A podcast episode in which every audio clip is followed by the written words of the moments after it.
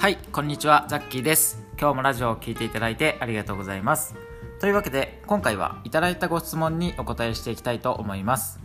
最初にそのご質問を読み上げたいんですが炭酸水は便秘に効果がありますか？腸に悪いとかいいというふうにも聞きますがどうなのでしょうか？というようなご質問をいただきました。ありがとうございます。で、炭酸水とその腸とか便秘についてのご質問っていうのは結構たくさんいただくんですけど今回は前半の方で炭酸水が腸に悪いって言われる理由とその他のデメリット。で後半の方で炭酸水の便秘を解消する効果ということをお伝えしていきたいと思います。というわけで最初に炭酸水が腸に悪いと言われる理由とデメリットなんですけど主に3つあって1つ目っていうのが膨満感。あのお腹の張りですね。お腹の張りとか腸に、まあ、ガスが溜まってしまう。2つ目が下痢で腸が荒れる。3つ目が体重が増加しやすい。っていうことです。で1つ目のその膨満感とか腸にガスが溜まるっていうところで、まあ、炭酸水っていうのは文字通り水の中に炭酸のガスが溶け込んだものなのでその炭酸水を飲むことで直接胃とか腸にガスを送り込むっていうことになるんですね。で便秘とか腸の調子が悪い時っていうのは便が腐敗をして腸の中にガスが溜まったりしてそれで膨満感を感じたり、まあ、お腹が張るっていう原因にはなってくるんですけど炭酸水を飲むと、まあ、便秘とかこう腸の調子が悪くないっていう場合でもそれと同じような症状を招いてしまうっていう可能性があるとか普段から便秘がちとか腸の調子が悪くてお腹が張りやすいっていう場合はそれをま余計にこう悪化させてしまう可能性もあるので炭酸のガス炭酸のガスじゃなくて炭酸水ですね。すいません。炭酸水っていうのは控えた方がいいかもしれないです。実際に研究でも腸の中に存在する全てのそのガスのうち多くて約3割が炭酸のガスっていうことが分かってるんですね、まあ、なので炭酸水を飲んでその炭酸のガスを、ま増やさないためにも、えー、できるだけお腹が張りやすい人は控えた方がいいと思います。で次2つ目が、え、下痢で腸が荒れる可能性があるっていうところで炭酸水っていうのは、まあ、少なからずその炭酸によって胃とか腸に刺激を与えるものなんですね。なのでその刺激っていうのはいい意味で言えば血行をこう程よく促進することで例えばその胃を活発にして消化不良を起きにくくするとかっていうことにもなるんですけど悪い意味だとその刺激が強すぎて胃腸が過敏に反応することで下痢を引き起こしてしまうっていうこともあるんですね。なんかこう下痢って聞くと便秘より下痢でその腸の中の老廃物、まあ、便が出た方がマシっていう風に思われるかもしれないんですけど結局下痢っていうのは腸内細菌っていうのもたくさん排出してしまうものなので下痢をこう繰り返してしまうといつまでたっても腸内環境が整うってことはないんですね。なので、まあ、そういった意味でその下痢ももちろんこうあのたくさんすればいいわけではないので炭酸水は、まあ、飲みすぎとかあと元からこう胃腸が弱いっていう人は控えた方がいいのかなと思います。で次3つ目が体重が増加しやすいっていうところで、まあ、ここはあんまり腸には関係ないかもしれないんですけどやっぱり、えー、デメリットとは言えるのかなと思います、まあ、こう太りたいっていう場合は別かもしれないんですけど実際に、えー、肥満研究の専門誌ですね海外で発表された論文なんですけど水道水とミネラルウォーターであと炭酸飲料と糖質ゼロの炭酸飲料、まあ、炭酸水ですね。っていうその4つを飲むグループに分けたところ炭酸飲料と糖質ゼロの炭酸飲料を飲んだグループが明らかな体重の増加があったということが分かっています。で、まあ、その炭酸飲料っていうと例えばコーラとかそういった甘い炭酸飲料のことなのでそういったものを飲んで体重が増えたっていうのはまあそのもちろんその通りだよなとは思うと思うんですけどその糖質ゼロの炭酸飲料ですね。だからこう甘くない炭酸飲料でも体重の増加があったっていうことなので、まあ、ここはなんか具体的なメカニズムっていうのは解明されていないんですけど、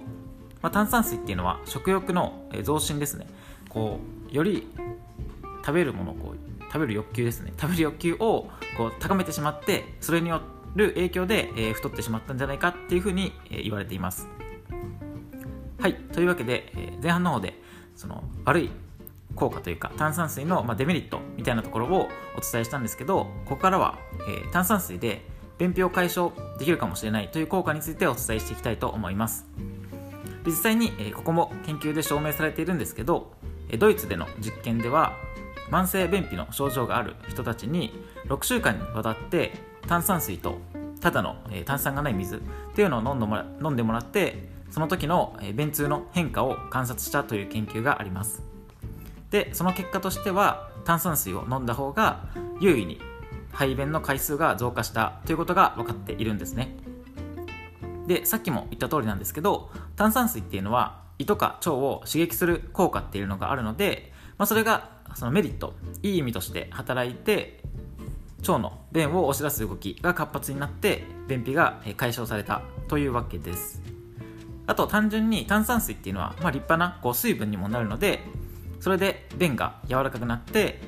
便便がこう便秘って硬くなって出なくなっていることが多いのでその硬くなった便に水分が与えられて便秘が解消されるなんて効果も期待できるわけですね、まあ、とは言っても炭酸水を飲みすぎると胃の動きが抑制されて消化不良を起こしてしまうということも分かっています。具体的には炭酸水100から 150ml、まあ、コップ1杯程度だと胃腸を活発にする効果っていうのが出てくるんですけどあのペットボトル1本 500ml ぐらいを飲むと胃がこう膨張しすぎて逆にその動きがあのこう膨らみすぎてできなくなってしまう。で胃が膨らみすぎた結果消化不良になってそれでお腹にガスが溜まる。っていうことも、え、言われている。とか証明されているので、まあ、500ml をこう一気に飲むっていうことはないとは思うんですけどなんかこう昔5年前とかですかあのハイキングウォーキング。あの芸人さんでこうコーラを一気飲みする方もいたと思うんですけど、まあ、そんなことはなかなかあの日常ではしないとは思うので、まあ、そこまでこう 500ml 飲むことであの胃が膨らみすぎて動きが悪くなるってことは気にしなくてもいいとは思うんですけど、まあ、もしねあの今飲みすぎてるなと思ってる方がいたらちょっとそこは控えていただいた方がいいと思います。で最後におまけとしてなんか炭酸水も1日の水分量にカウントできるんですか？という疑問もあるのかなと思うんですけど、まあ、さっきも言った通りで、えー、1日の水分量にカウントはして OK です。であのアメリカの研究でも炭酸水と水とその比べて水分補給としての同じ役割があるのかっていうのを比較した実験があるんですけどその時も、えー、炭酸水と水っていうのはほぼ同じようにこう水分補給としてあの体の中に吸収されていくってことが分かっているので、まあ、その炭酸水どうしてもこうただの水って結構そのやっぱり苦手な方は、えー、飲めない場合も多いと思うので、まあ、そういった場合は、えー、炭酸水とかっていうのも有効活用していただくといいんじゃないかなと思います、まあ、ただあの今回お伝えしたのは、えー、まあ、もちろん分かってると思うんですけどそのコーラとかなんかこう甘い炭酸水ではなくてそのただの水の、え炭酸水なので、えそこは注意をしていただいて、まあ、最近だとこうなんか香料で、えー、まあに匂いだけなんかレモンの匂いだけをつけた炭酸水とかっていうのもあるので、まあ、その香料とかはね一応こう添加物にはなってくるんですけど、まあ、そこまでこう1本飲むぐらいだったら気にしなくてもいいと思うのでそういったのも活用していただくのは、えー、一つ手かなと思います。はい。というわけで、えー、今回も最後まで聞いていただいてありがとうございます。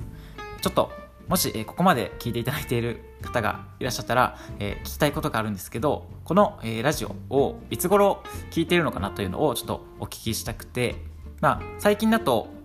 お昼ぐらいに更新することが多いんですけど例えばなんか朝の支度中に聞いてるとか、まあ、料理をしながら聞いてるとかだったらなんかその朝の方が朝に更新しようかなと思っているのもあってなんかこういつ頃聞いてるとか、まあ、何をしながら聞いてるみたいなまあこのラジオだけを聞いてるってこともあると思うんですけどなんかそういったのをあの一つでももしあれば、えー、伺伺えると嬉しいなと思っております。で、えー、その他にご質問であったりとか、えー、こういう商品はどうですかみたいなのも、ご質問いただければお答えしていきますのであのすでにいただいているのは順番にお答えしていきますので少々お待ちください。はいというわけで今回も最後まで聞いていただいてありがとうございます、えー、引き続きラジオ更新をしていきますので、ぜひ聞いていただけると嬉しいです。というわけで、今日もコツコツ超元気にしていきましょう。バイバーイ。